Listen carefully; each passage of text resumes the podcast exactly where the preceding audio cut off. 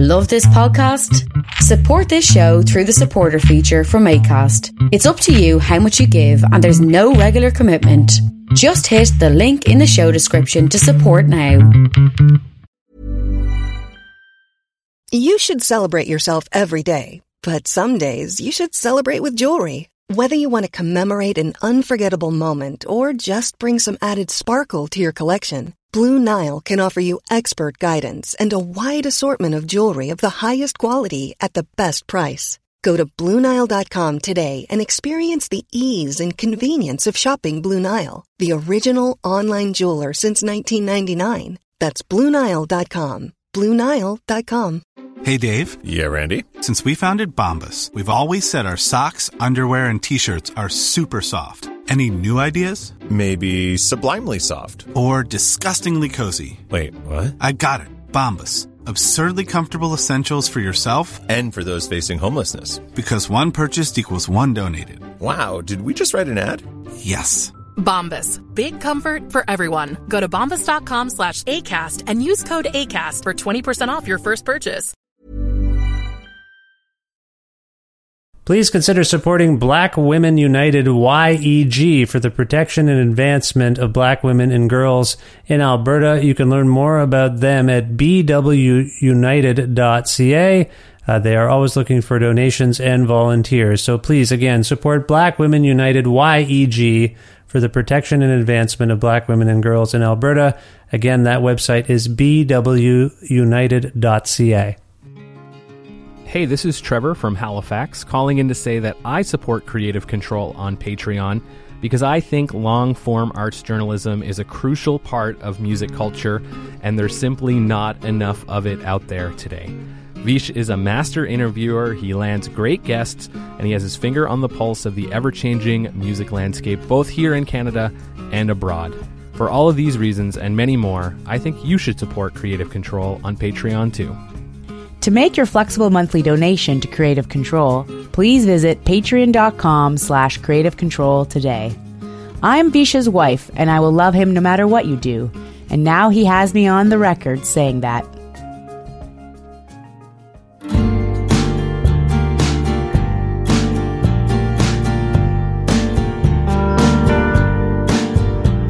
There's time to burn.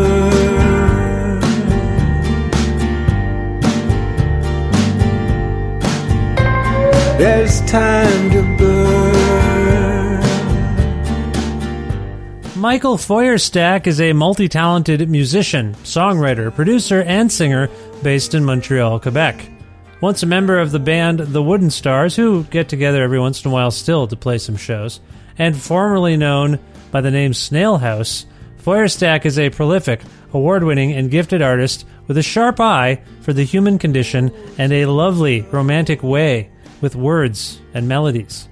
Feuerstack's latest album is a stirring one called Harmonize the Moon, which officially greets the world on March 19th, 2021, via Forward Music Group. Michael returned to this show for a chat about his new album and, and how its songs, which were written prior to any pandemic lockdown, explore notions of time and space. We discuss social media and existentialism, the experience of playing and enjoying live music and going out on tour, his approach to home recording, future plans, and much more. A part of the Entertainment One Network with the support of listeners like you who follow and subscribe to this podcast and spread the word about it and make flexible monthly donations at patreon.com slash creative control and Massey Hall's concert film series live at masseyhall.com where you can stream dozens of 30-minute films for free, including performances by past podcast guests like Basia Bulat, plus in-kind support from Pizza Trocadero, The Bookshelf, and Planet Bean Coffee in Guelph, and Grandad's Donuts in Hamilton. This is the 601st episode of Creative Control, featuring the lovely and talented Michael Feuerstack with your host, me, Vish Khanna. There's time to burn.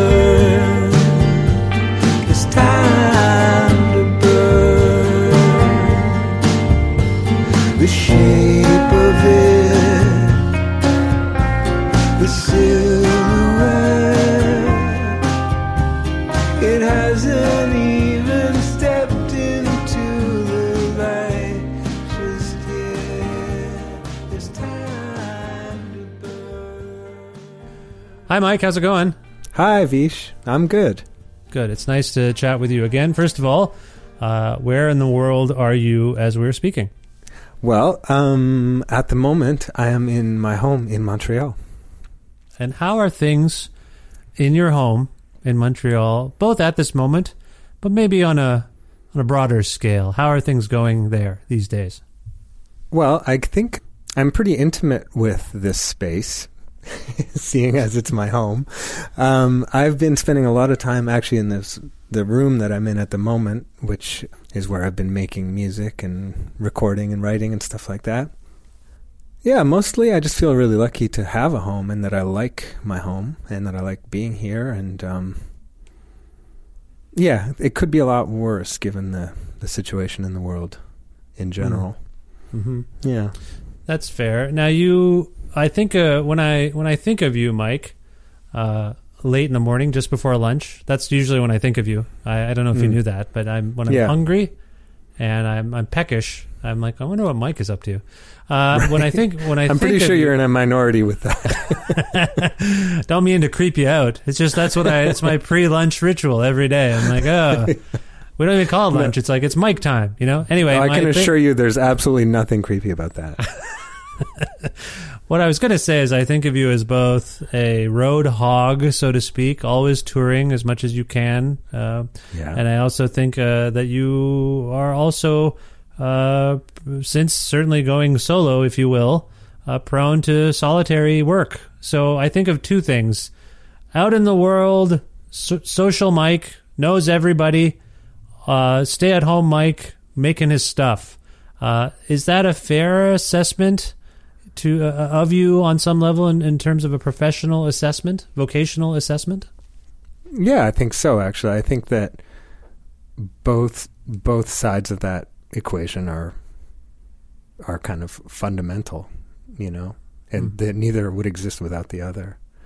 Yeah. Yes. So I I broach it in this in such a manner because some of us, I think, given the way we work and what we do, uh, we're maybe more mentally prepared for uh, lockdown times uh, potentially.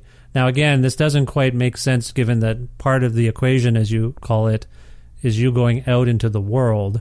Have you felt, given what you do and how you do it, did you feel both prepared on some level to deal with what we're all going through? And on the other hand, are you missing the external world and being able to travel and all those things? Which, which is one of those two sensations outweighing the other in any way? Like, it sounds like you're grateful, but do you, how greatly do you miss being able to leave your home and travel? Yeah, um, uh, it's not something I've actually had to kind of put a fine point on formally, you know. But yeah, I mean, I definitely miss the camaraderie and the exchange of ideas and the actually physically, you know, uh, moving through space. Yeah. but um, I think I'm st- we're still within a period of time that f- feels feel it still feels okay. Like Hmm. you know, obviously there's there's a lot of existential anxiety compounding for for everybody right now. Yeah, of course. Uh, given given the state of the world and the pandemic and everything like that. But I, f- I feel like I'm still inside of a reasonable amount of time where I can kind of like find ways to make the best of my time alone and dig into sort of study and practice of various things that interest me reading cooking writing uh, those things are all still pretty inspiring and, and um, nourishing to my whatever you know whatever my path is. So but as it wears on i think that kind of diminishes. I can kind of see the needle going down. I start to go a little crazier as, Yeah. the, as the needle goes gets closer to zero. But yeah all of those things are pretty fulfilling still. So Mm. like i say it could be worse. I don't i'm not exactly celebrating but um i'm making the best of it. I, I've kind of, in listening to your new album, I, I kind of feel like time and space are uh, a particular focus uh, in, some of these songs. Uh, And I thought that was kind of, no pun intended, timely. Uh, it's topical Yeah. to be ruminating about what time means, what are what it means to be a speck floating through time and space, and and now that time has become this almost nebulous Yeah. concept of like you know people are like every day my daughter's like is it a is today a day off? No. It is not saturday. It is not sunday. It's every day. She's like is this the day off? No. So there's like a temporality you know disruption Yeah. that has happened. Does time inform these songs in a particular way from your perspective? Like the notions of time our idea of what time is? It really does, and like that was that was a big theme. Not so much saying anything specific about time, but mulling over the question of time and how it's perceived, and what you know the ways in which we f- fill up our time and try to find meaning in our days and stuff like that. Um, and the fact that it's the record was tied into the pandemic and the lockdown situation and all that is just complete luck. I don't know if it's like good or bad luck yet because nobody's nobody's really heard the record, but Mm. like it, the, the songs weren't written in response to the the world's situation. Like Ah, they were okay. over the last couple of years, those songs were being written and developed, and so in fact, those songs were largely in place, and they were kind of the the vision for how to make that record was quite a different one. I was going to involve a bunch of different musicians and do something kind of live off the floor in a studio with a kind of a large group. It's kind of a folky, quiet album, but I still wanted to have a sort of a panoramic musical scape right to present the songs. Uh, and so the only part of the album that that was affected by the pandemic is just the is just the actual like arrangement style and approach to making the record because but the, in terms of the writing not not so much so so that it's kind of an interesting yeah twist There's often this weird prescience in art where people make a, a record or write a song about just some concept in their head, uh, Yeah. and then some incident occurs in our lives, our collective being, that turns that song into something else. You know, they'd be like, I wasn't writing about 9 11. I was writing about a coffee cup, but I can see you're reading. Like, I get it. You know, like there's stuff like Yeah. that that happens. So, how do you. How do you reconcile the fact that you wrote these songs prior to the pandemic, uh, but now that, like I say, so much of so much of our days, so many our days are basically like how are we how are we going to fill this time? And you know, we're filling it differently than we used to. So time is always kind of on our minds. How do you reconcile the fact that you were kind of onto something, so to speak, in just contemplating time before? everyone else in the world. I, that's not exactly true. I'm sure some of us were already. I mean, are these? Yeah, that's actually an interesting question. Are these born of conversations you've had? Uh, these songs, like, are, are they born of conversations you've had with people about time? Like, was this kind of in the in the zeitgeist, so to speak? Like, were you like sums up, Hmm. sums up with our relationship with time and space? And I'm going to write about it. And then uh, now, of course, we're all thinking about it. But at the time that you conceived some of these songs? Do you feel like this was in the air already? I don't know. Um, I don't know if I can. I think it's more just kind of my internal uh, monologue, Yeah. um, made outward. You know, like yeah. I mean, I think definitely it's a bit of a preoccupation, and it probably came up in conversation all the time with people. Yeah. But I don't. I don't feel it's the result of a series of discussions or anything like No. that specifically. But but we Um, do. The, you you yeah. use the term existential, and I feel like when you think about how some of us use social media or what Yeah. have you, it feels very like existential exercises. I'm here. I did a thing. I made a thing. It exists, and so I think you and I are both engaged with social media on that level. You know, here's a photo of Yeah. something. This this is meaningful because it's here's an archi- an artifact of something.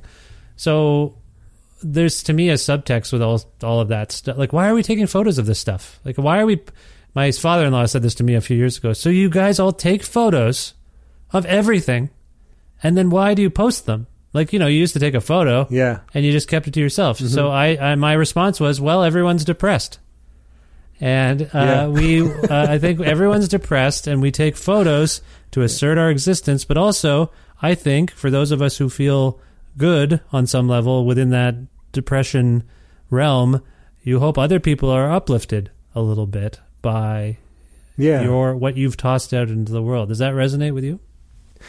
Yeah, I think kind of, but I also think like I would, I would actually challenge what you're saying and kind of, it's a little bit the opposite for me personally. Like, I didn't used to take that many photos, but now that I have something to do with them, I have a, I have a reason to take photos. You know, The social media Like, platforms. If I you just had a, like you if- have the what for exa- for example, yeah. like if I see something, you know, either beautiful or funny or something, I have s- somewhere to put it. Whereas in the past, I mean, I have years and years of hard drives and hard copy images Yeah, yeah. that that I don't ever want to go through. You know, like I don't have time or inclination to actually s- sort through Yeah, it. yeah. You know, I think this uh, we do this. We collect this stuff like in in for some kind of future possible evaluation, some reevaluation. okay, occasion where you, Yeah. yeah. like some occasion in the future where you actually have time and interest in going through all this junk that you've collected to see if it triggers any memories or makes you feel like the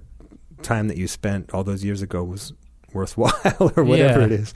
And I kind of feel I kind of feel that the the social media kind of roots it in at least for images specifically or or even Twitter, you know, with like little thoughts that kind of come into your mind that seem funny or or uh, insightful in some way, and you just you know in the same way you might share them with a friend if you were on a drive or something like that. You Yeah. can just put it out into the world and then move on. And I uh, I kind of prefer that to this sort of cumulative uh, like note taking and documenting Hmm. of my life. Right, right. Yeah. And the instantaneous, the urgency of like, here's a thing, here it is, I move on. Uh, Yeah. There's something. there's something to do with time there too. Like, my kids just sent me a video they made, and my inclination was to enjoy. Well, I enjoyed the video, but then I had this impulse to be like, I must share this, and I curbed it. Right. I curbed it, but like that is a weird. I'm on some sort of leash with the social media where like it, Right. it tells me to do something. It, it's telling me to do stuff. Yeah. Or I think it's telling me to do stuff, and I, don't have to do it. But it, I, well, there's an art. There's an art to recognizing like that which is sh- share either share worthy or share appropriate for your Well, own, yes, of course. you know set of standards or whatever. But I don't. I think a lot of people are are actually kind of out, out of touch with what why they would want or not want to share something on social media. But people are just trying things all the time. Yeah, yeah, it's Um, true. yeah. That that part's true. There's an assertion Yeah. of self. I think on this record, uh, on some level, like I don't want to.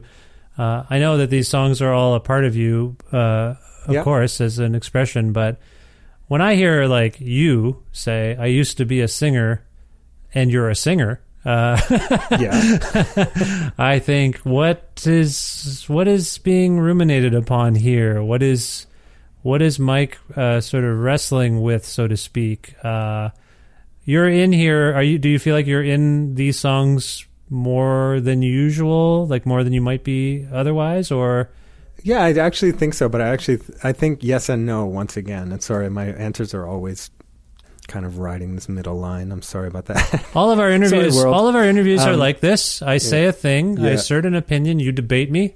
No one else does this. You say, I, I must disagree with you. Most people are polite and they say, well, that's true. And then they, they admit that it's not true, but they don't make a point of saying, I must take a moment to take exception with your tone and Yeah. combination of words in that particular instance. And I say, okay, here we go. Let's mix it up. Here we go. Yeah, no, I'm kidding. No, go. I'm kidding. But it, I, I I, do appreciate, to be honest, I look forward to it. I like that Mm-hmm. you're engaged and want to challenge my spur of the moment thoughts and feelings. So thank you very much. Uh, I always appreciate it. But go ahead. What were you going to say in relation to? Comes easily. Yes. um, um, I just think, uh, you know, with that song in particular, that sort of like I kind of predicted being asked about it in the future when I made it. I see.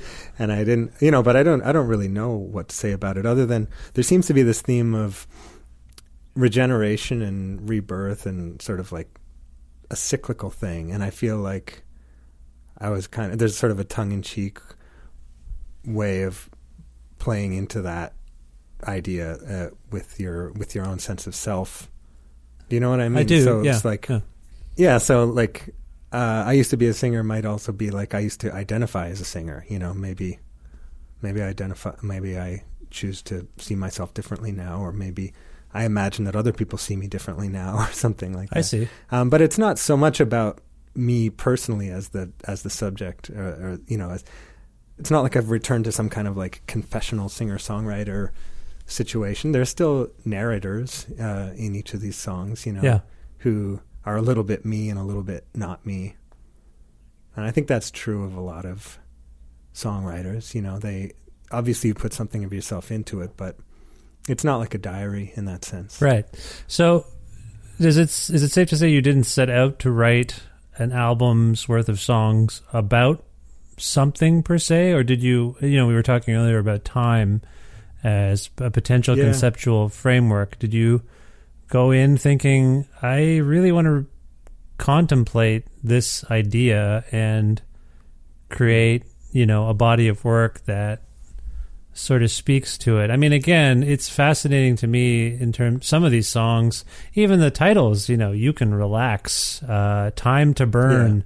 We are call of the tired. Like these all feel so so relevant to our current collective sort of daily existences. Like, It's true. Yeah, So- yeah. No, it's a good point. And I think like I I mean, I part of making at least with my own songs, part part of what I'm looking for is this is like a, a calm or a sense of relaxation. So this is like kind of a pep talk to myself to just like find some space, Yeah. you know. Yeah. and um and I think that, that that's something that other people can use as well. So that's I find a little bit of utility in that idea, and that's one reason to make something and to share something with other people. And it's it's also what I get out of it. So yeah, I don't know. yeah, I know. You, I know you probably will uh, bristle at this notion. Um, Oh, great! Bring it on, Vish. Yeah, well, this is what we do. We mix it up. No, it's not that profound even necessarily, but sometimes when I contemplate what I'm doing, I land quietly to myself. If I'm thinking about it, I'm like, I, I think I have a role to play, uh, and that's what keeps me going. Like I feel like this invisible sort of group or collective of people who are sort of relying on me to keep doing things. Uh, so I view the role as having some kind of responsibility, even though at some points I'm exhausted and I and I the same way I have existential questions or whatever kinds of questions, just like what the hell am I doing this for? Yeah. Do you view yourself as I know you're, again you will bristle because it it sounds like I'm leading you into immodesty, but do you view your do you view yourself as having a particular role to play among your colleagues, among your peer group, in not only giving yourself pep talks, but like you know, and maybe it goes back to what I was saying about sometimes we send these social media volleys out to Yeah. keep our friends afloat. Do you see yourself as having sort of a role? Are you Coach Mike a little bit? Uh, I definitely don't see myself that way overall. I think that, like most people, I can I can perform that role when called upon. If Mhm. you know, if somebody actually needs it, like you know, I the, like producing an album, for example, is would be like a an example of playing that role.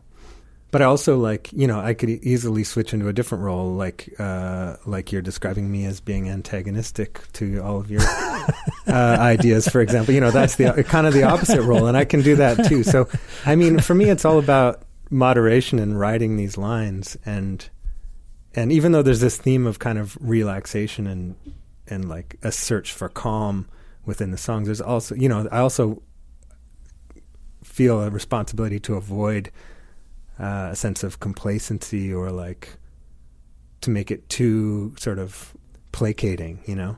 Sure. Yeah. So, but yeah, so the same goes for my how I see my role, you know, in society, and that's I mean, it, just like anyone else, it's to be like a friend to some people and a sounding board to other people and a mentor to others, and you know, a brother, a son, whatever, you know.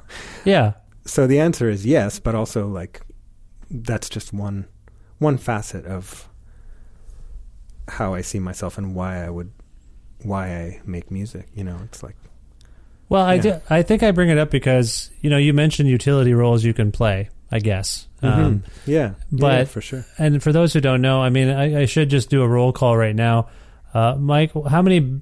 I know everything's sort of dormant. It feels like at the moment, but how many kind of current bands are you are you in, so to speak? You know, active beyond yourself. Are you currently playing with other people right now? I mean, really, it's just Bell Orchestre that's sort of active these days. Uh, uh, I was uh, quite busy with the Luyas for a number of years, but that seems to be kind of on hold for a little while. Yeah. And uh, I work a lot with Camille Delean, uh, singer songwriter uh, from here. But you know, that's like she she has other people that she works with as well. So it's not like a formal like membership type of a situation. Yeah, no, I guess my um, but but yeah, no, I definitely keep my keep my uh, keep my hands dirty. What's the what's the expression? Anyway, I think it's fingers. I, And, I love fingers collaborating. And, fingers and different pies is maybe one Oh, way yeah. of saying it. But if you have dirty hands, no one wants your dirty Yeah. hands and their I keep my I, yeah. I keep my hands filthy with pie yes, innards. yes, that's exactly Yeah. that's what I. That's the expression. Thanks. I'm glad we figured that out. Now, the reason I bring this up uh, in this Yeah. context is because a I think when people people value your talent and your skill. Uh, and they ask you to be a part of their projects because of that. And then, so there's that utility role thing. But I think also B, what I've come to know, uh, because I've known you for so long, I know you're a good hang. I know you're like a, a, Right. a fun guy to hang out with. I always laugh. I think other people have that too. So, so I think that when I say role or whatever, I maybe I, I made it maybe feel like or sound like more of a burden uh, in terms of your public role in life. But I do think in our Right. in our music community, uh, you are something of a linchpin. You know, like I say, I think you know everyone, and people respect you uh, as being good, a friendly person, a good person, and also. And by the way, people probably have all sorts of opinions of you that I don't even know about. That's just the way things are. But my sense is that people like you and they want you to be a part of their thing because they like you. It's not just because you're uh, a hot shit guitar player or something. You know what I mean? So that's all I'm. Yeah, I mean That's a- yeah. that's what I'm- In fact, you you could make a case that it's mostly the former. no, I'm not going to make that case. I think you're obviously a very talented musician, but I just think that's a we need people like you are important uh, in this milieu, um, and, and so we. I would be sad if you weren't releasing records on your own. I would be sad to think Mike retired. You know what I mean? I think we would Right. there would be Yeah. a, a missing. We we would miss that, so to speak. You know what I mean? That's so you have a role. Whether you know, I'm going to just take it all back and say, Mike, you have a role, and uh, I That's great to I hear. I mean, I'll I'll take it. I'll run with that role. Yeah. Okay. Good. I'm just. I just want to clarify that. Now, earlier you were talking about uh, the time that you've had to cook, to read, to uh, do other kinds of learning. Uh, So I, I have been asking this question of more than uh, a few guests about you know things they've learned about themselves because they've had no choice, uh, really. Like they, we've been given this great gift of time. Uh, some view it as a curse because some people are fighting time, filling it. They don't want time to overwhelm them. Yeah. But have you learned things about yourself uh, that you think are that have been revelatory for one thing, and then further to that, do you has, have you learned anything that has shifted you in any meaningful way uh, already? Um, you know, as we ponder life like this, I guess, or uh you know, some semblance of this kind of life. Have you learned things about yourself?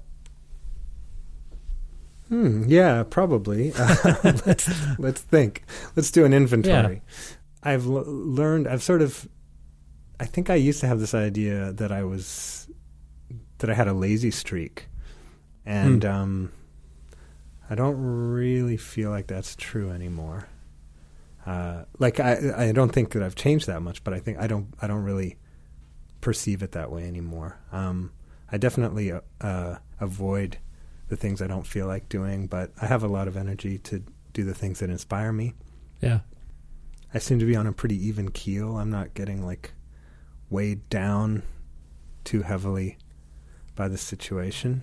Yeah, I don't know. I mean, I think it's more just a question of like confirming or or um, disproving uh, things that I believed about myself prior to to this Yeah. current phase. You know, um, Well, One of the things I think a lot of us are reckoning with is what kind of roommate we are. uh, if you will, and what kind of roommates we have, because we're just Yeah. learning uh, a lot about the people we spend all our time with, because we don't normally spend this much time with it. How has coexisting been for you? Yeah, no, I feel again. I feel very, very lucky, and I my heart goes out to people who are in bad situations in that respect. You know, like Yeah. uh, rocky relationships or difficult roommate situations, anything like that. It's like I think that would be really hard. Yeah. Um, for us, it's pretty smooth. I live with my partner, Katie Ward, who's Mhm. uh, an artist, and choreographer, and um, I'm telling the world that I know you know that. Um, and um, yeah, we have a pretty good uh, a pretty good dynamic. We give each other lots of space, but we also enjoy our time together. But yeah, again, I just feel lucky. It makes me feel good about the the choices I've made and the way I've engineered my life to be. You know, um, Yeah. yeah, I feel blessed. Well, you, if I may I- use I- the I- word. Yes, you you can. I'll I'll I'll maybe bleep it in case someone's offended. Yeah. I have a lot of atheists Yeah. uh, who subscribe to the podcast. Yeah. Uh, well, it's one of the things that you're, you're you've talked a lot about feeling fortunate, and Yeah. uh, I am feel I feel the same given at least one of the things I do with my life, which is make uh, an internet show, uh, Yeah. a show that goes on the internet that I can pretty much make from anywhere. And as a musician, in a sense, you are at least fifty percent of your life, I would think, is making a record and getting it out into the world. Yeah. And thus far, it seems like we can still still do that. But you talk about someone like Katie, who's an artist um, and a choreographer. How I don't. And um, by the way, I'm not suggesting we invite her onto the show necessarily. I'd love to. Ha- I Mhm. should. Why someday Katie should be on the show? Would she like to be on the show? I bet she would. I bet she'd love to. Okay, sometime we should do that. But that's the thing I've been reckoning with. Uh, partners uh, who, where one is a musician or is someone who can do their internet work, but then the other partner is someone who's used to public performance or traveling to do their Mhm. work. How has Katie been doing? I don't want you to necessarily speak on her behalf, but how's that been for uh, Katie? Uh, to has she been able to, uh, you know, do some sort of internet version of her work, or has it been pretty quiet? No, she has actually. Um, she she for Sappy Fest actually she did something that was performed over Zoom. Uh, it was like a, a score that she created that was the audience participates in the in the performance. Yeah. uh, and they did that during Sappy Fest as part of Sappy, so that was cool. Um, and then she's yeah, she's got this uh, some collaborations going on, like with uh, friends in the uh, in the Netherlands. So she and another performer from here are at one end, and the other people are at the other end, and they're using the projections and technology. It's not so much about the technology, but they're finding ways to use the technology to pursue their ideas. Yeah. Which Yeah. Oh, that's you good. know, it's all you can really do right now. Yeah, that's great to hear. Otherwise I mean, stagnate. You know. yeah. Well, yeah, yeah, Yeah. As a musician, seeing how music has been sort of called upon to uh, help people in this Mhm. time. I mean, like when we first went under lockdown, I noticed that the first art form that was called upon to do live streams to remain as active as possible was music. So, so many of our colleagues were were making, I think, somewhat makeshift, you know, live stream videos and Yeah. performances, Yeah, yeah. and and I thought that was sort of heartening. It almost felt like old folk music times, where Yeah. whatever's going on, someone can get an instrument and their voice and be present. How are you feeling as a musician about now? You know, now we're well into this thing, a year almost into the a year. We're a year into this particular way of life. Do you think this has been?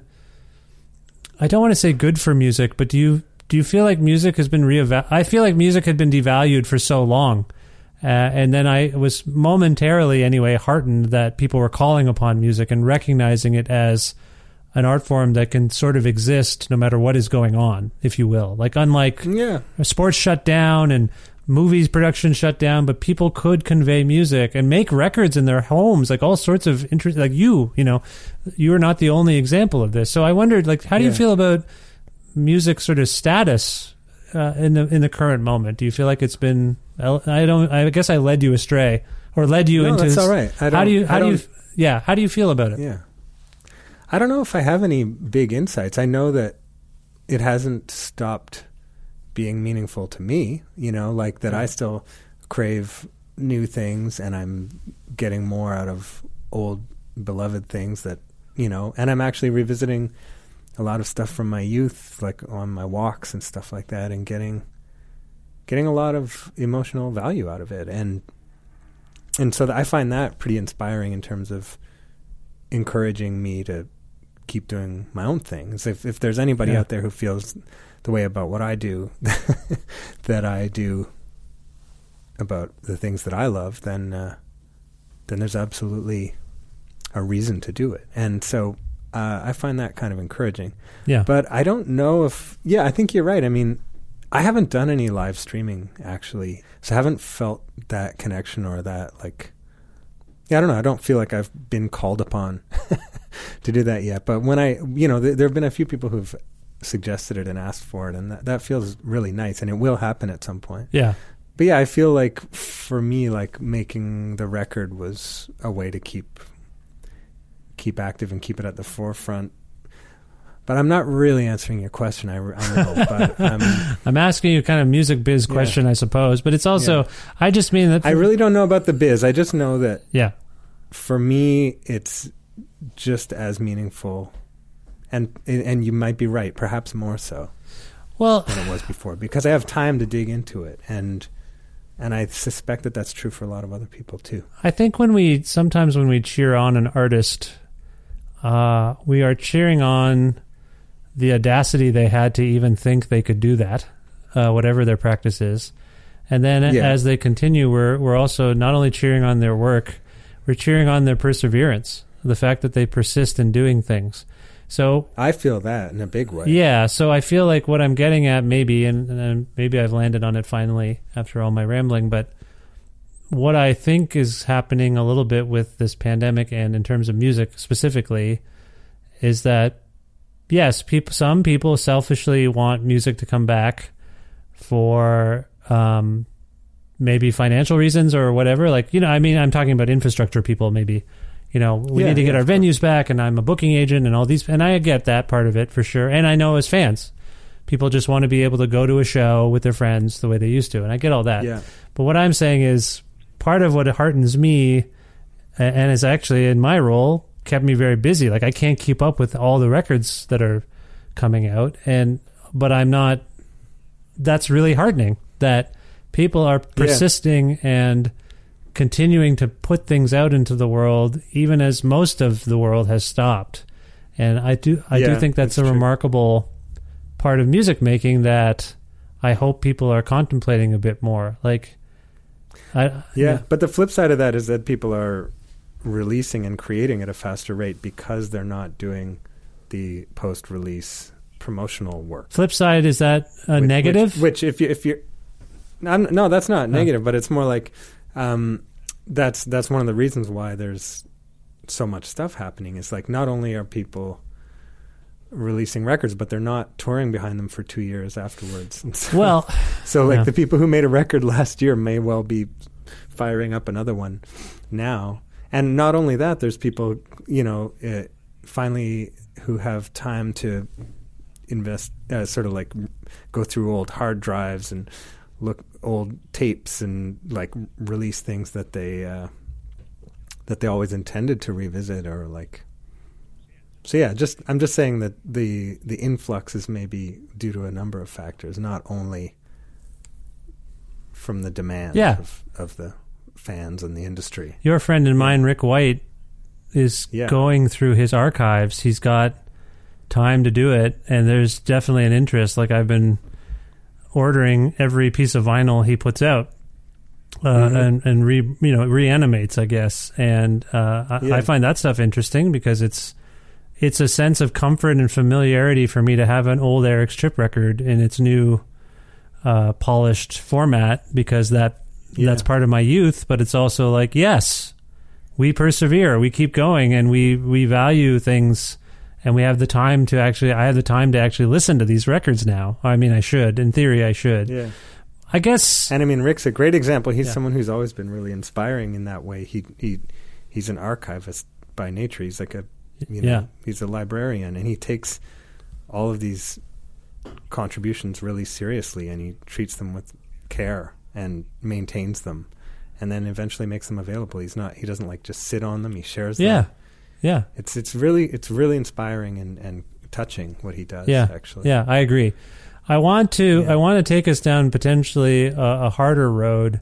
Uh, Oh, great. because I think it's been softballs up until now. Um, touring, I, I remember there was a, a lot of dialogue about self care and musicians' mental health in the year or two leading up to uh, the pandemic, the lockdown, the forced lockdown. Um, and I want your perspective on that. I, earlier, I described you as a road hog, and you know we've talked about how we have time, and we're valuing our time a bit more, and and all that stuff. But touring is a grind, and um, I guess I want your take on it. I know it's a source of revenue, uh, but at the same time, is there any part of you that is because I've talked to musicians who say, you know what, honestly, I'm relieved.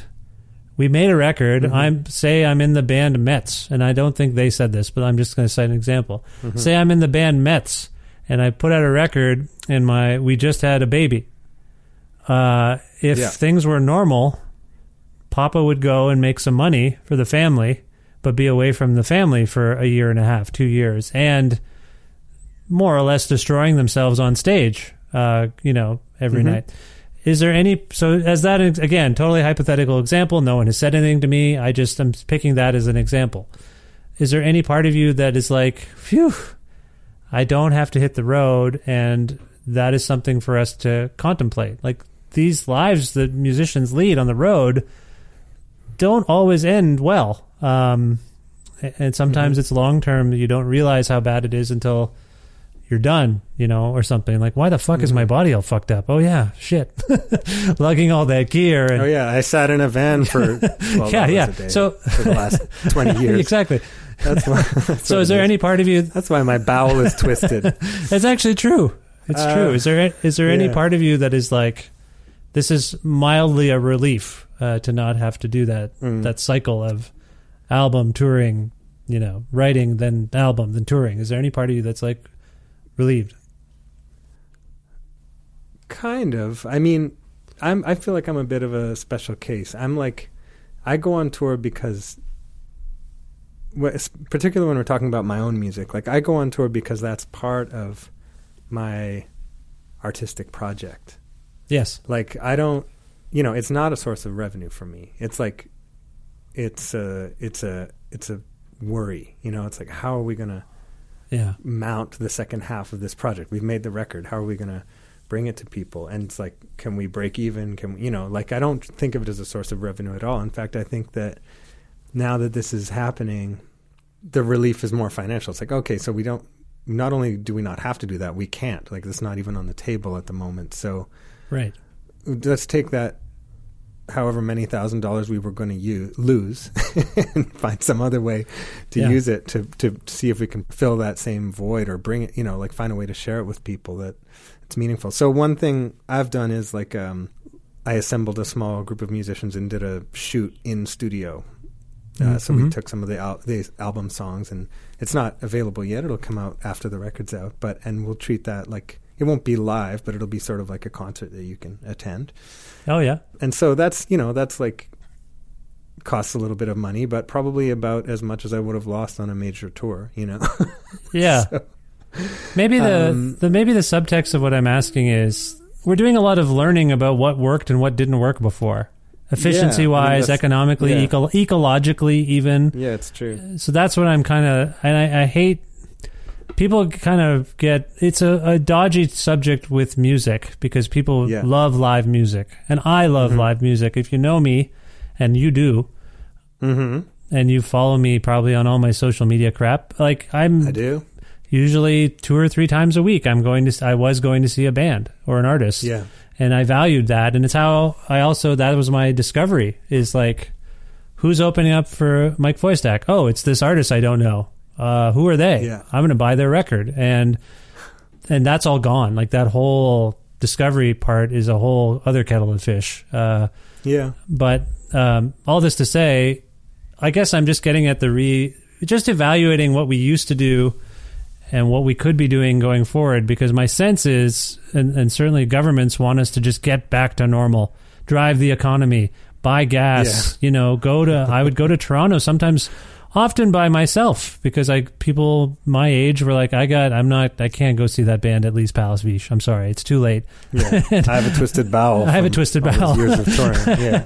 and I would say, okay, well, I guess, and so yeah, like a lot of just, I mean, I value those memories. I, me- I remember the show. I don't remember the gas I spent on it, but the Earth remembers the gas I spent on it. If you know what I mean? It It- does. Yeah. Yes, I do. So that's what I'm saying. Like, just, I love music. I love live music, but we are in a zone where you can potentially, as you say, do stuff from your home city that could potentially accomplish some of the same objective.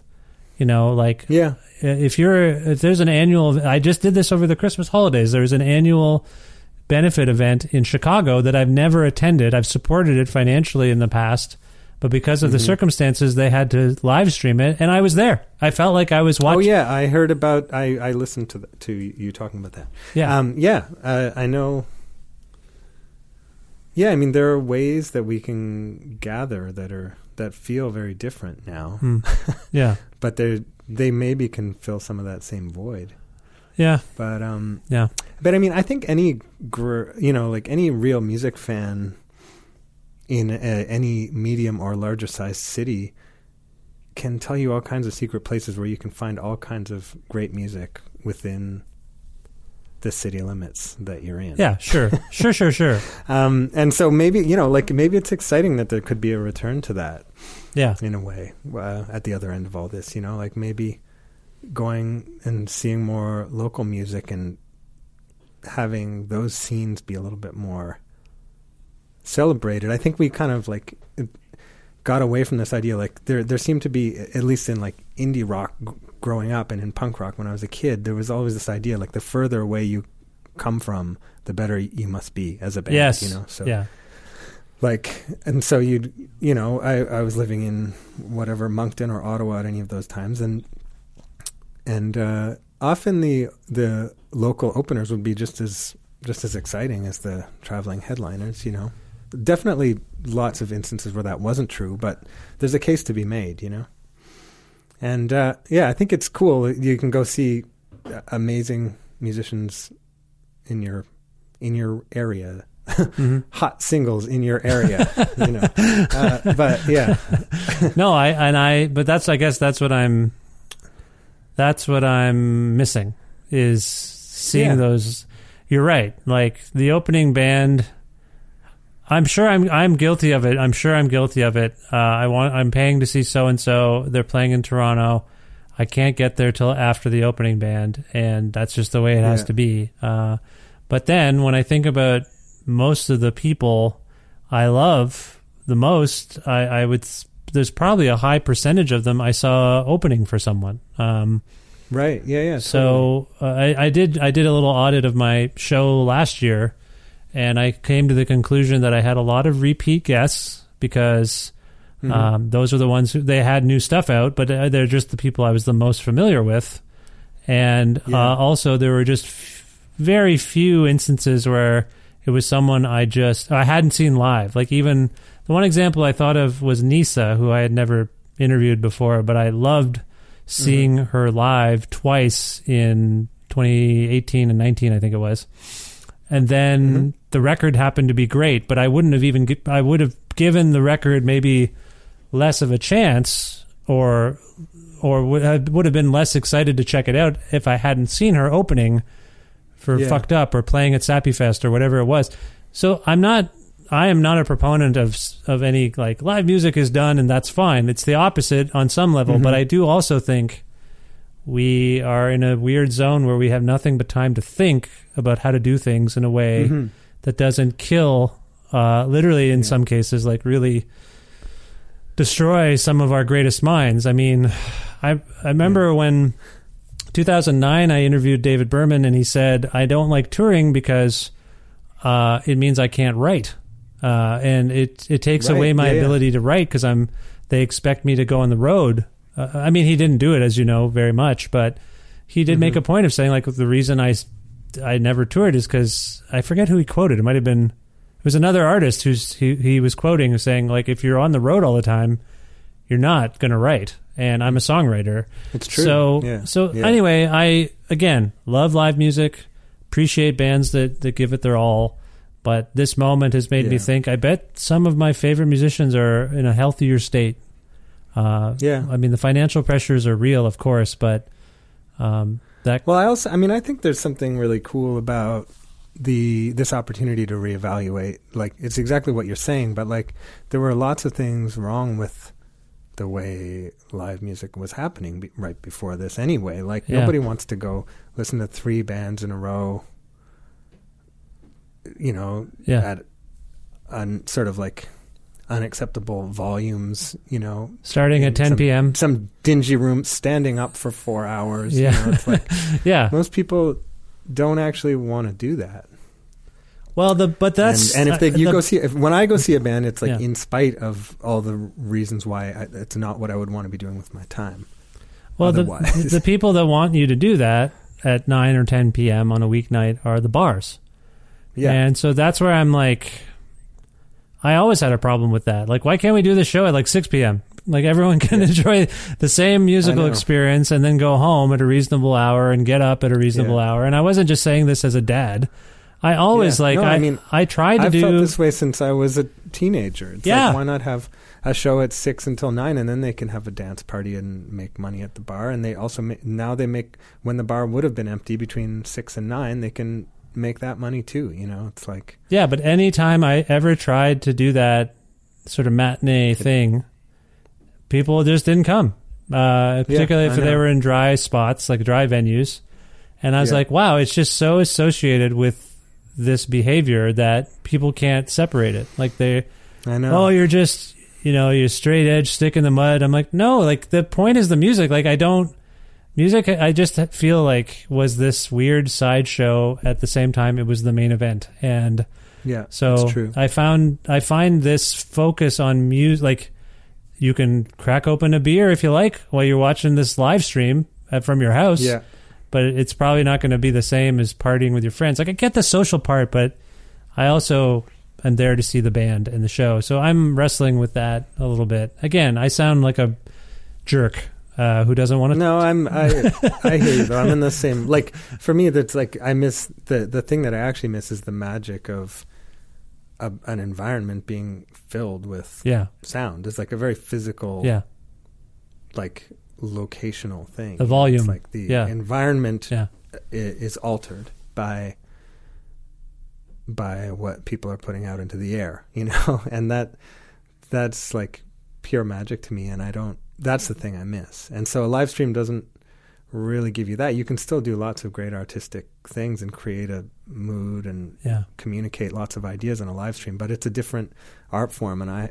Yeah, I haven't adapted to it that well yet, as a viewer or as a creator. Yeah, I think the flip side of what I'm saying about music as an art form really being um, valued more, I think filmmaking will start to be valued more when people start being like, I can't handle these rickety phone videos. I think that happened fairly quickly. Like I did, my family and I paid for a supposed Nisa live stream. It was a pre-recorded thing mm-hmm. shot at Lee's Palace, and it was shot beautifully. Metz did a similar thing. Those are the only two artists I'm going to reference on this show. By the way, it's just a contractual Yeah. obligation to only mention Metz and Nisa, but it just happens to be that's the case. I watched both. I paid and Yeah. watched. I well, yes, I paid and watched both these things with my family, and they were made so well and so Mm-hmm. hyper produced when that was possible with the restrictions uh, being what they were. It was beautiful. Like it, it was like, oh, this is a film Yeah. innovation now. It's not simply Mhm. presenting music. Like I don't know if you saw the Metz one was jarring. Like it was very dis- disorienting. They did all these manic drone camera shots and cameras clearly Oh, cool. taped onto guitar stock heads, and uh, it was very uh, uh, it was very interesting. And so Cool. yeah, what I'm saying is the presentation of everything is going to change, and I think certain art forms are going to elevate. and potentially we're going to learn things about uh, what we don't want to do. Hopefully, when we have some semblance of normalcy. Um, Yeah. Anyway, this is all part of the album "Harmonize the I hope Moon." you're right. it's all anyone listening. Uh, you can hear more about this. Yeah. Well, I appreciate you saying you hope I'm right. Uh, by the way, that's Yeah. that's I all I can say. Um, so you mentioned that uh, you you have some plans to sort of get the word out about the record, involving some of the things maybe I just described: film, video. Is, is that's the Yeah. case? Yeah, we did something like that. We did a, a some of the album, a selection of the album songs, and it was very fun for me creatively because I actually, for the first time in almost a year, I was in a room with other musicians. You know, we were distance. We were in a big, made sure the space was big enough, and we we were, you know, observing all the guidelines and everything. But it was very cool to be in a room with other people, and it was really fun to make this music that was made completely in isolation where I played all the instruments, did all the overdubs, did all the recording and the mixing and blah blah blah. Yeah. And it was this completely I guess isolated is the only word I can think of, experience making the record. And then all of a sudden to rearrange those songs with other musicians and get everyone other people's input and have that have the instruments happening like concurrently in a room was actually Yeah. really huge for me and I'm hoping that that excitement kind of translates and brings it to life. I'm sure it will. I want to ask you uh, a question that uh, could be a dumb one, or or uh, and I know I know you're There's- not used to. There are no stupid questions. Well, I was listening. I was thinking of the song. Uh, I believe it's "Time to Burn" that has more of a, a a full arrangement, if you will, more instruments. Yeah. Among those songs that does, and so you're playing the drums as well. Yeah. Good job, first of all, if I might say. Uh, I, Thank I you. know it's not it's not necessarily your first instrument. Is that correct? And yes, it's not even my instrument at all. You've done. I actually borrowed uh, I borrowed um, the snare drum from Steph Schneider, oh, nice. uh, and I had a couple of mallets, and it was actually just with, with my hands. Like I had the, the kick drum and the snare drum, and I played with two mallets. Oh, okay. There you and go. Then, uh, Yeah. And then I think there's a cymbal on that tune too, which was actually done as an overdub because I only have two hands. right. Yeah, I mean, and it, it was just yeah, it was it's it was a pretty scrappy, punk ass way to make the the basically to create a the feeling of having drums on the song. Well, no, I, I didn't. It's the idea, the, yeah. the curtain has been pulled back. I did not pick up on that scrappiness. Uh, uh, but my oh, cool. my my dumb question. good to hear. Yeah, my dumb question though, as I contemplate the drum kit, I finally have the ability to have set up in my own home, which hasn't been the case for like twenty years. It's like every once in a while, I'm like, it would be fun to try to make something. You know, write a song, record something. And and then I hear of people like you doing everything by themselves, you know, Chad VanGaalen, these sorts of folks who just Mhm. play everything. Where do you begin on a song like Time to Burn? Do you have the guitar all figured out or do you start with that drum pattern you're talking about? What makes the most sense?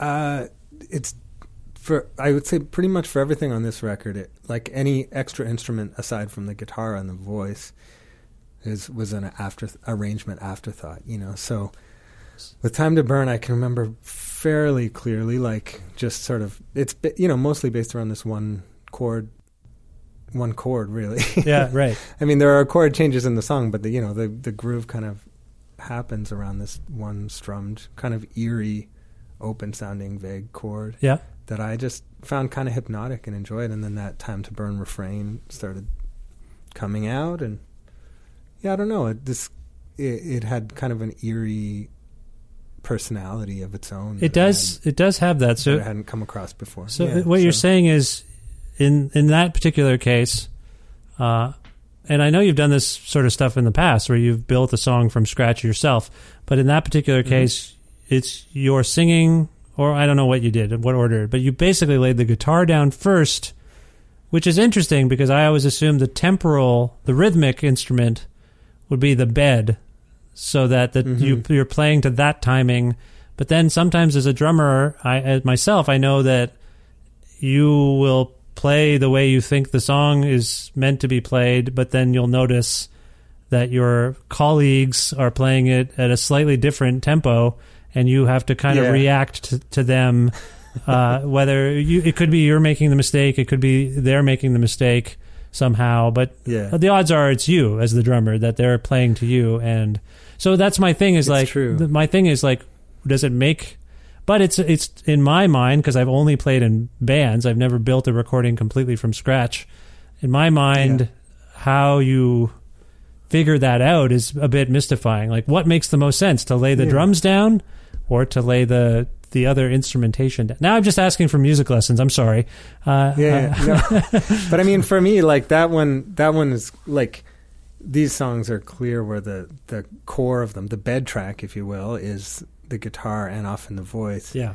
and so and everything else is like was added after the fact. And I mean, it's definitely not the norm when you're like stacking a record. You want to do like fundamental rhythm stuff. That's right. and then build up from that. Generally speaking, but I mean, rules were made to be broken, and it's fun to fun to break the rules. But for me, I don't. Okay. I mean, it wouldn't have been possible to do it the other way around in this for this group of songs. You know, it just wouldn't have wouldn't have worked. I would have run out of steam on the drums. I, I would have wondered why I was doing what I was doing. You know, without having the song to play to.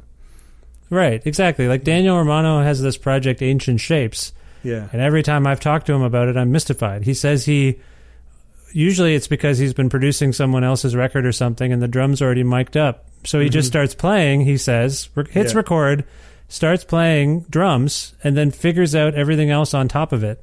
Yeah. later. Like he has no intention, which is I think Prince used to do stuff like that. Actually, Yeah. people used to. It's very fascinating to me that that's Yeah. and like so that's why I'm like getting a. Uh, I'm I'm suffering from delusions that that's something I could do potentially, Right. and uh, I want to figure it out. Anyway, sorry, we can talk well, about I'm this sure some with other. Dan, he's like singing singing the song while he's playing the drums in his in his head. You know, he's like imagining it rolling. no, he out. claims. And- No, he told me he wasn't. He told Oh, me wow. the lyrics come after. It's all. That's great. Doesn't write them down. Like Yeah. uh, he could be exaggerating, but it's interesting. But I, mean, just found that fascinating, and I wondered, as as yourself, a solitary recordist, sometimes you know that what do you do? How do you begin? Where do you start? You know, and well, like it's always different. I mean, this is basically a folk record, so for me, like, yeah, you know, it's kind of like when you listen to like the songs of Leonard Cohen or something like that. You can't imagine that they went in and put down bass and drums first, and then he came in and added yeah, right, what what, what he does on top of it. Like the there, if there's a sort of a foundation, it's the guitar and the voice. So, right, exactly. Yeah, I guess it's a but it's diff- different kinds of music play out differently. So, yeah. It might be depending on the primacy of the primacy you place on the instruments. Even like I think my Yeah. instinct as a drummer is like the drums are the most important, so they should come Yeah. first. Whereas well, if I was able to sit down in a drum kit and make something that I thought sounded like music or that was exciting to me at all, then there would be no reason not to start that way. Really, yeah, right, right, exactly. But, uh, it's but it's you know I'm not a drummer and I don't claim to be, so it's like mm, You're starting with the you're starting with the tools you feel the most comfortable using, and then adding the less comfortable ones after for I guess flav- that's, that's flavor. another way of looking at it. yeah, yeah. yeah, But I also think that like I don't really buy into like talent or skill when it comes to songwriting. You know, like I think that those it's it's really great to to master your instrument or to like go deep into learning about things, but also like being creative can happen at any stage in dabbling with an instrument. So yeah, there's no reason why I couldn't write a song with just a floor tom and a synthesizer and you know, but I haven't yet. yeah. Well, I appreciate these insights, and I appreciate you taking time to teach me how to record things uh, from afar. At least give me some advice. It, it does mean a lot. Um, so, Mike, uh, I want to direct people to wherever you want me to direct them to. If people want to learn more about you and Harmonize the Moon, this beautiful new album, where in the world would you like to send them per se? Hmm, that's a that's a. I guess there are a few places. I mean, I have a website. That's probably a good place to start, and it's just my name uh, dot com. Um, It's not then, M- uh, it's not M Y N A M E dot com. Just so we're clear, it's not my name dot com. Yes, no, it is. It's actually my name spelled out. uh, yeah, Okay. and uh, yeah, and obviously there's every, you know, all the different social media outlet places, and um, Forward Music Group is a label that I collaborate with, and um, so any of those sites will tell you what you want to know, or at least lead you to where you can find out what you want to know. I think you're uh, you're uh, uh, you're you're funny everywhere, but you're very funny on Twitter. So I hope people follow you on Twitter. Uh, that that means a lot. I hope so. I mean, I like to have fun. It's like I my brain works quickly, so it's just nice to have a little outlet for stupid shit that comes to mind. Yeah, it's like little observational comedy type tweets. I think Yeah. in some ways, and I think they're very funny and sometimes profoundly insightful. So I hope people follow you on Twitter. Okay, well, I want to go out on a song if possible from Harmonize Sure. the Moon, and I wonder if you can choose one and also maybe uh, tell us why you chose it. Sure. Um, let's see. Um, let's do "Bathed in Light." It's the second last song, and I just I think it's like near the end of the record, so it might end up getting you know getting less attention than some others. Yeah, deep deeper So cut. That's one reason. Yeah. Yeah, yeah, deep. That's the term. Thanks, thanks, record store nerd. Uh, yeah. So, uh, um, yeah, uh, but also it's like it kind of came from a bit of a different place. Like it kind of surprised me when it when it happened to to kind of come into existence. So, Okay. and I like that. So, yeah, why not pick that one? I, there's no reason not to. I would say. All right, this is uh, "Bathed in Light" from uh, "Harmonize the Moon." Uh, Mike, thank you so much for uh, being back on the show and for your time as always. And I, I Thank always, you, Vish. Yeah, I wish you the I love listening to the show. Appreciate it. Are you gonna Are you gonna listen to this one? Yeah, I don't know. We'll see. I might start and then bail. We'll see. We'll see how, how I feel. Well, I thank you again for being on the show and best of luck with everything going forward. Well, thank you, Vish. Yeah, maybe.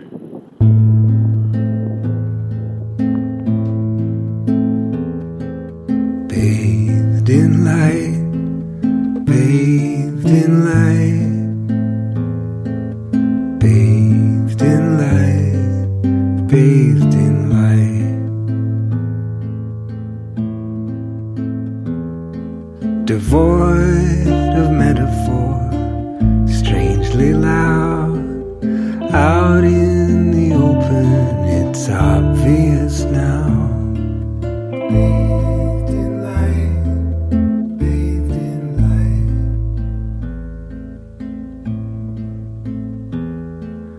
light. Do me a favor, make it obscure. Make no mistake that I'll ever be sure.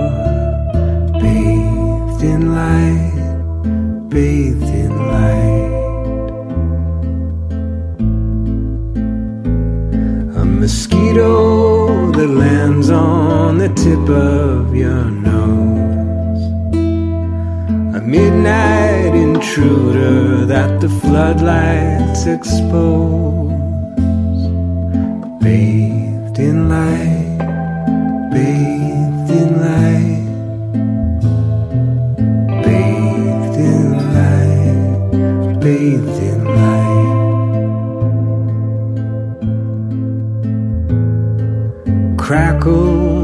sparks that jump from the fire. Errant tones that stray from the choir.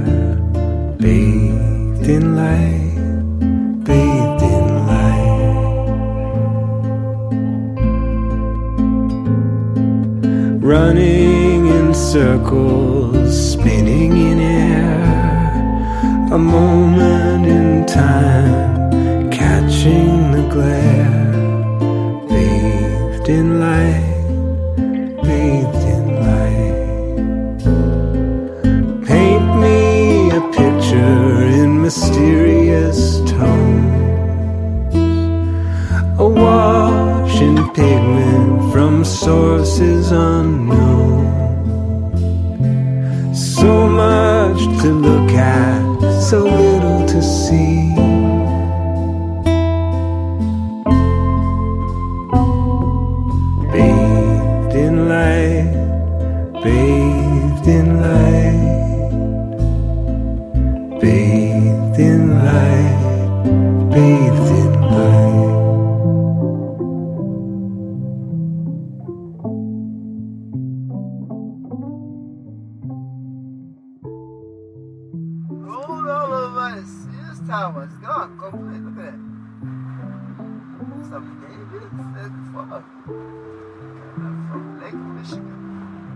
Michigan. Yeah, I see it now. Yeah. Yeah, that's the lake. We're gonna, we're gonna see more.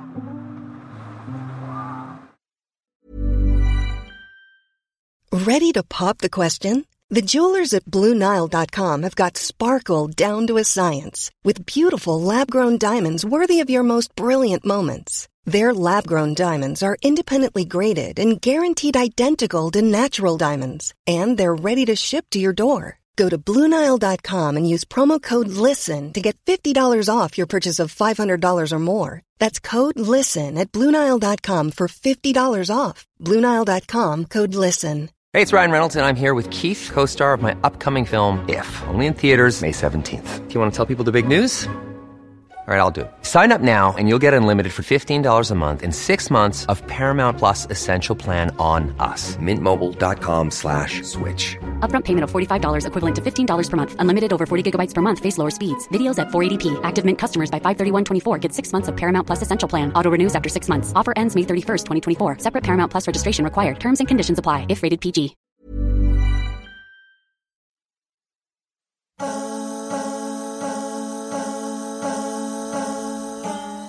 Uh, that was very lovely to have Mike Feuerstack back back on the show. It's been a long time since Mike was on the show, and it was nice to catch up.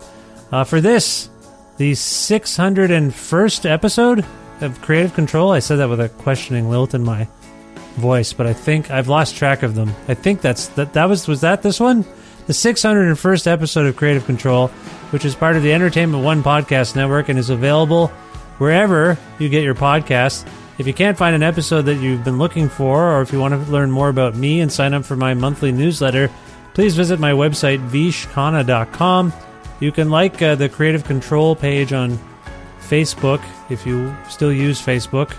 You can also follow the show on Twitter at Vish Creative, or you can follow me directly on Twitter and on Instagram. Oh, things are happening on Instagram these days. I can't stop using Instagram. It's like I'm addicted to social media. But anyway, if you want to follow me on Instagram and Twitter, you can at, at Vishkhanna, just my name, at Vishkhanna.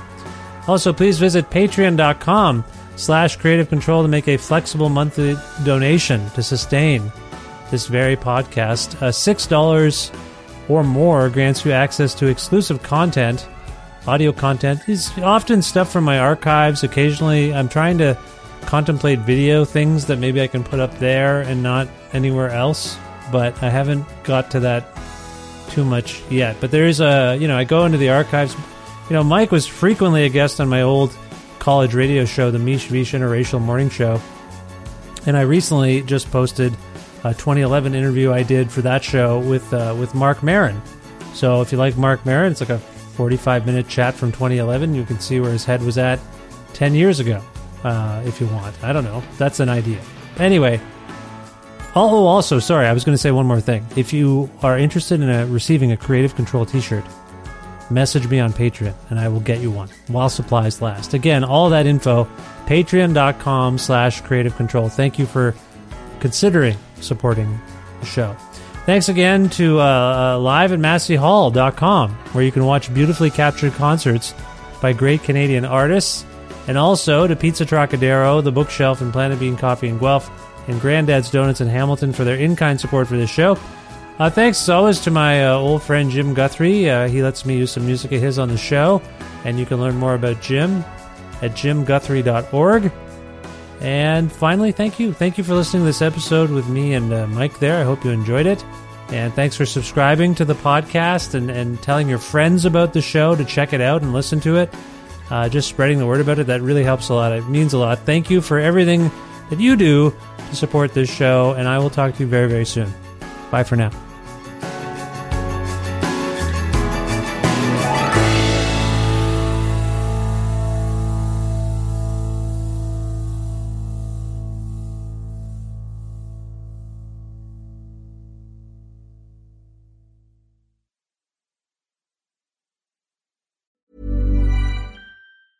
Even when we're on a budget, we still deserve nice things. Quince is a place to scoop up stunning high-end goods for 50 to 80% less than similar brands. They have buttery soft cashmere sweaters starting at $50, luxurious Italian leather bags, and so much more. Plus, Quince only works with factories that use safe, ethical, and responsible manufacturing. Get the high-end goods you'll love without the high price tag with Quince. Go to quince.com slash style for free shipping and 365-day returns. Imagine the softest sheets you've ever felt. Now imagine them getting even softer over time. That's what you'll feel with Boll and Branch's organic cotton sheets. In a recent customer survey, 96% replied that Bowl and Branch sheets get softer with every wash. Start getting your best night's sleep in these sheets that get softer and softer for years to come. Try their sheets with a 30-night guarantee. Plus, get 15% off your first order at bollandbranch.com. Code BUTTERY. Exclusions apply. See site for details.